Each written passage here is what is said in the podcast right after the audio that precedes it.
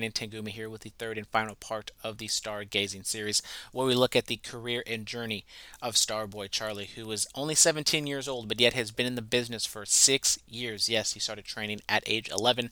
On the first episode, we talked to Starboy Charlie himself, and on the last episode a few days ago, I talked to Rik Luxury, someone who has wrestled Charlie more than any other person on the planet. So if you haven't, go and check those two episodes out either on the archives on the RSS feed or on the Bulletcast YouTube channel. And now on this episode, we talk to Sparky Ballard. He is a longtime indie promoter and a referee. I have known him only as a referee. I did not realize that he was a promoter for Gold Rush Wrestling here in the Bay Area. So if you want to check out those shows, go and hit him up over at Gold Rush uh, Pro Wrestling, and he is pretty much famous for being a referee. That's the way I knew him for such a long period of time. The whole gimmick for APW is that all the referees get booed until Sparky comes out, who does the title matches or the main event, and he'll get the big pop. So it was kind of cool to see Sparky out of his element, or what I'm used to seeing him as, and it was kind of weird to see him in street clothes, but.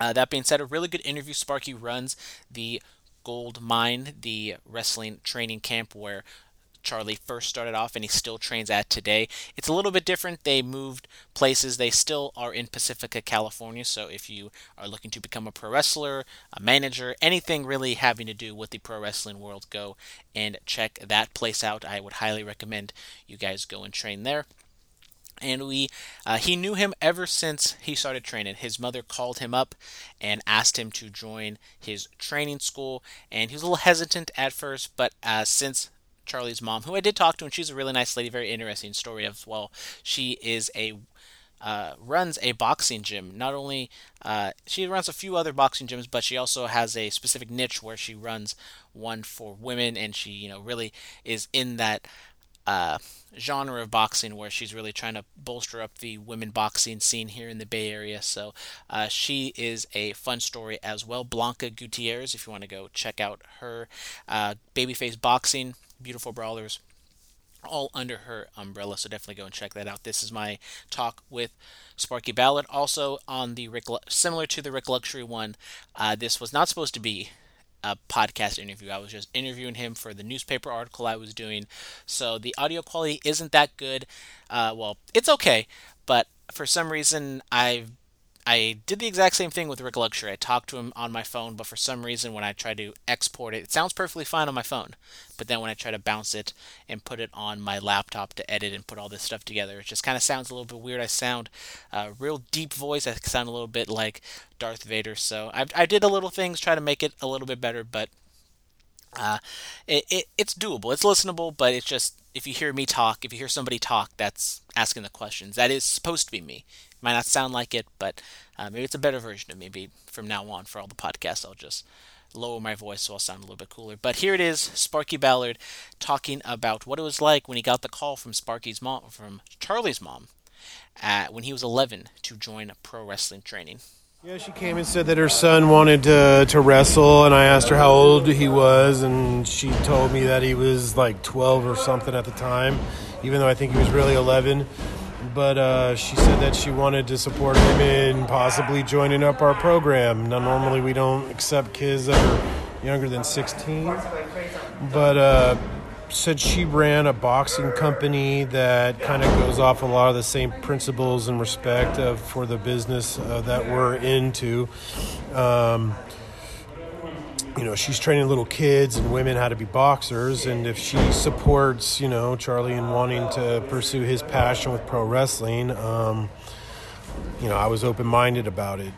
I, told Charlie that, you know, school needed to come first. Um, and, you know, wrestling is uh, something that's definitely good to get into early on. But, you know, he definitely got in there really early. His, his mom, being an Olympic coach, you know, has the theory that if you really want, um, an athlete to be at their prime uh, when they're in their physical prime and have that experience and knowledge to make the most of it when you know they're in the physical condition to you know take the most advantage of it not being too young not being too old because by the time charlie is 21 he'll have 10 years of experience in professional wrestling which is pretty unheard of uh, for most people who get into the sport. A lot of people get in when they're like 20s and their 30s, and by the time they got 10 years in, they they need to quit because their body's kind of you know, on the outs because it is a young guy's kind of sport. Um, I told him that I'd give him a shot, and if he did good, then you know maybe it might open the door to other people in the future uh, who are younger, you know. But I told him if he messed up, that I probably would never consider giving another younger kid of his age a chance. And uh, you know, he was very humble. He was very uh, focused. Um, and he just had a lot of maturity uh, for a young kid that I think helped him become successful you know, as early as it is, because he's only been at it for what five, six years now. So you know, still relatively young in the business, but still a lot of experience for for his age, for sure. So. So, before you met Charlie, would you say you would have let your kid, if they wanted to wrestle at age 11, you would have let them? But maybe now that Charlie's done it, would you be a little more open minded to that? Or yeah, we, we, we had another kid named Jameson who I think was like maybe a year older than Charlie was when he started, but it was very reminiscent of when Charlie did start. Unfortunately, uh, school got to be a little bit too much for him, so he had to, to step away. But if it wasn't for Charlie, I would have never gave Jameson a, an opportunity. So, um, you know, um, whether you're big, fat, old, skinny, uh, young, or whatever, if you're if you got the heart for pro wrestling, I'm willing to help you achieve your goal if you're willing to put in the work. Um, I, I don't I wouldn't want to tell anybody no, but you know there are limitations uh, that that go into the decisions of what you're capable of. You know, like but there's a there's a position in pro wrestling for everybody if you really want to be a part of it. You know, it might not be what you initially kind of get into the program to want to do, but you know, I've had I've seen a lot of wrestlers who couldn't cut it uh, for what it would take to be a wrestler, so they decided to become a referee or a manager or announcer. Um, you know, or some of them even became bookers. You know, so like there's other avenues of being a part of pro wrestling if your first initial thing doesn't work out, you know. So, so yeah, I, I would, you know, I, I, I wouldn't want to tell anybody that they couldn't live their dream if they're willing to put in the work. So, could you talk a little about Charlie's journey? How's he grown? What does he do so well as a pro wrestler? He listens. he listens and he keeps his mouth shut. He asks the questions when things come up. He he's very imaginative and uh, the ideas of what he wants to do inside the ring uh, physically and you know uh, coming into the creative role of what we could do with him character wise um, you know i started him out as kind of like a little sidekick manager when we first started out um, one of the guys he was managing was his was his trainer uh, Matt Carlos at the time um, with with uh, Dalton Frost. They were the resident cowboys, so he was known as Cowboy Charlie when I first started him out. Um, as he started progressing in the ring during training, uh, we decided to get him more involved in, in being not so much as a sidekick, but someone who would actually have a spot or be intricate within the the show itself. And we just kind of kept building on that. And uh, we did some shows that you know maybe weren't as pressured with you know paying fans. Like we did a lot of taco shows and a lot of little flea market things that we would help put on, and it was uh, opportunities to where things didn't have to be as serious for storytelling. As far as the long run, it was like, all right, who you know, Charlie, who do you want to wrestle today? I, I would really like to wrestle this guy. All right, cool. This is our chance to do it the the things where we're not confined by storylines and things like that. So, uh, and after seeing him kind of get those opportunities and seeing what he was his abilities like excelling and kind of making making blowing me away with wow that's that's our kid in there doing the, the, the cool stuff that he that he's doing in the ring. And uh, so I started challenging him and you know obviously a little kid is easy to like so we always had him as a baby face but then uh, later on uh, within the Gold Rush realm I wanted to do a storyline to challenge him to be a bad guy because I think it's just as important to be a diverse uh, performer to know how to be a good guy, how to be a bad guy. Um, so we had him kidnapped and uh, we had him uh, brainwashed, and he became a part of the Creepy Show Carnival, who were the main rivals of the Resident Cowboys for for years. That we had a feud going on with them, and uh, so now he had a chance to be creepy. And you know, he's a little reluctant on some ideas. I had him come out with a pig mask because I always said, you know, having a mask coming out as a pig. I said you don't have to wrestle in it because he doesn't want to wrestle in a mask, which I think I he should uh, be a little bit more open minded to to kind of diversify himself for for future opportunities. But you know, I said just wear the pig mask out, just kind of look creepy, and then when you get in the ring, take the mask off. And he put little bags under his eyes to make it look like he hadn't slept in a long time, and kind of give him a little. Um, uh, what's the from the Munsters, uh, Eddie Munster, you know, kind of a, a, little Eddie Munster. So we actually called him Charlie Munster uh, for a little bit, uh, changing the name from Cowboy Charlie to that. Um, we did that for about a good half year, kind of giving him a chance to do things that he normally do, like choking people and biting people and doing cheating things, because normally uh, he had never done that stuff before. Um, but he his get into wrestling, you know, there's ideas of do I come up with my own character or are people going to come up with characters for me? I came up with Cowboy Charlie. I came up with Charlie Munster.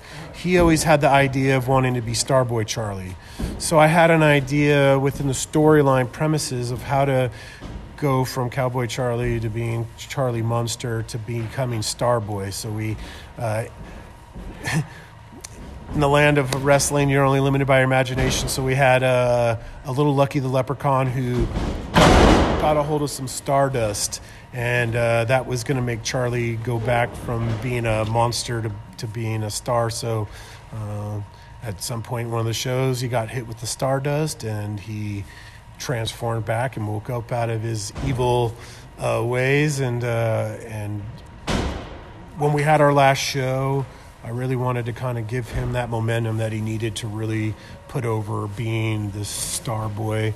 And um, we had a cage match for the future of our training center at the time.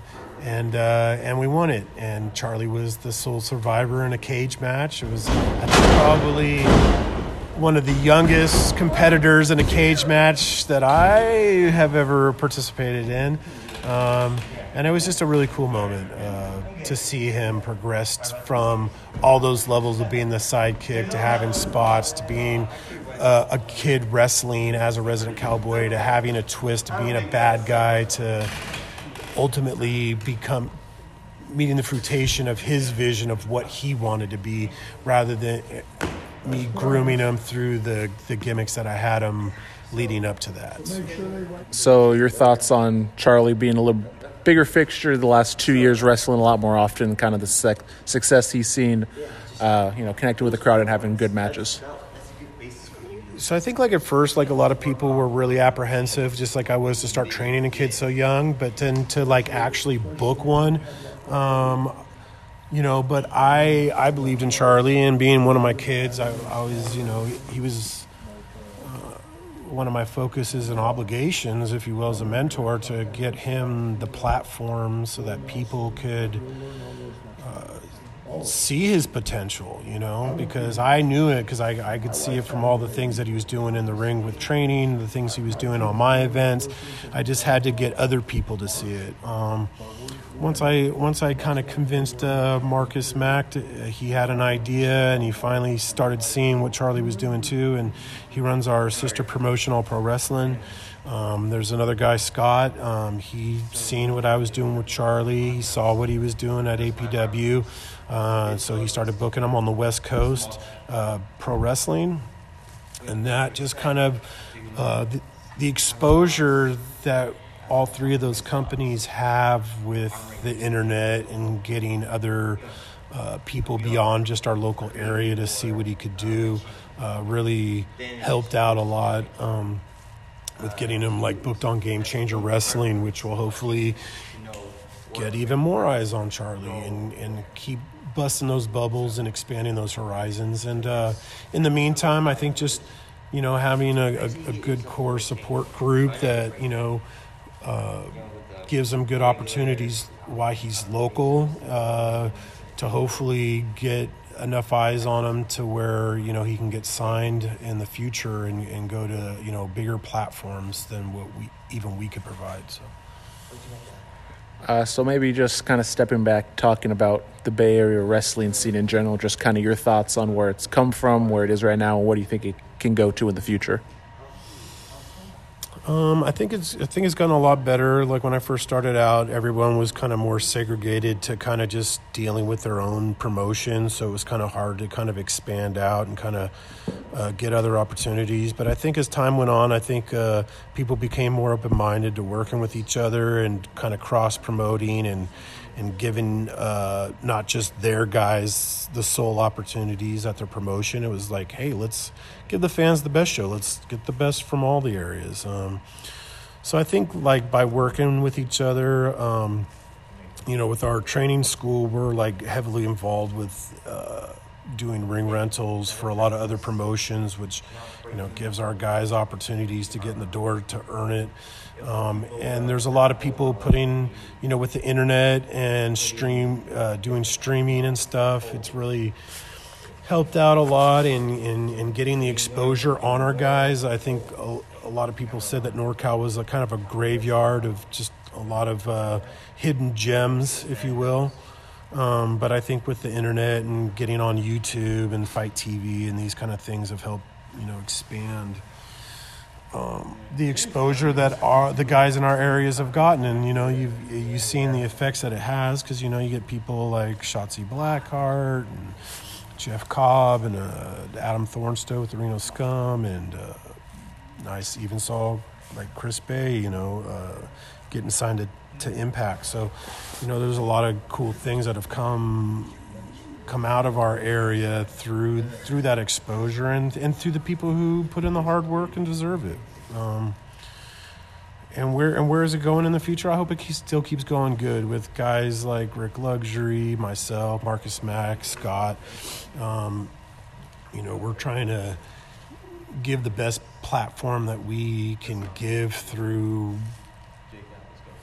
um, the teachings that we were given before us and to just keep that standard alive and keep it moving forward and keep trying to figure out new ways of getting the exposure for our guys to keep going because the more of our guys from our area that go to these bigger companies the more people we have in those companies to vouch for more of our guys to get the opportunity to go there so you know, we got a lot of cool opportunities with WWE coming around where guys get opportunities with that. So, um, you know, to get on even the you know world worldwide level uh, exposure, and hopefully, you know, the, from those tryouts and those uh, rubbing elbows and those experiences, hopefully, they'll be memorable to where they can get a full time job there. Because that's really the ultimate goal. You're never going to get famous being local so, but you gotta you gotta put your your work in with being local to earn the opportunities, you know, outside. So where you can really get famous and get people to really know who you are and really, you know, take wrestling by the horns and travel the world. So wrestling, you might consider it like a hidden community because like a people, there's a lot of people who like it, but there's also a lot of people who scoff at it, don't even know what's going on around here. What are your thoughts about uh, you know, just kind of wrestling, kind of in a bubble to where a lot of people might not know what's going on. Yeah, I mean, it blows my mind. I've been running shows in Pacifica since 2012, and when someone goes, "Oh, I didn't even know there was wrestling here," I'm like, "Man, I literally wallpaper Pacifica with with our flyers. Uh, how do they not know?" Well, I don't know. You know, it's it's kind of a nichey thing. You know, if if you look for it, you're going to find more than you even cared to know. To be honest with you, but you know, if you find your niche of what you like in pro wrestling, I, I think uh, I think you can find that, that, that one place that you like to go to and, and really support it. Um, you know, or be willing to drive to where you need to go to, to, to go see the shows that you want, you know. What would you say to someone who's never seen pro wrestling? Why should they check it out? Uh, they should check it out because it's a it's great entertainment. It's a chance to get lost in a live action uh, drama without any consequences uh, for yourself as far as like getting to yell at people and tell them what you think and not having uh, the repercussions of what would happen if you said that to somebody on the street. You know, it's a it's a good outlet for energy. Um, I think people can get uh, inspired by people's uh, struggles and upcomings. Um, it's like a live story comic book that um, you know defies defies gravity and has creative characters that you know I think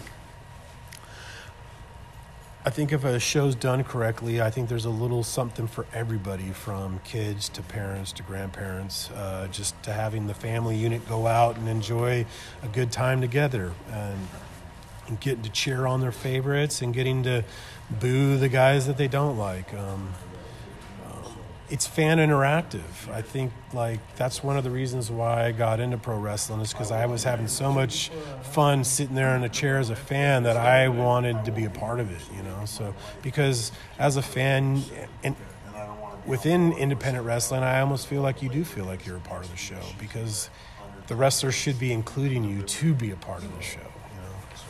So quickly, just your background. How long have you been in the business? Uh,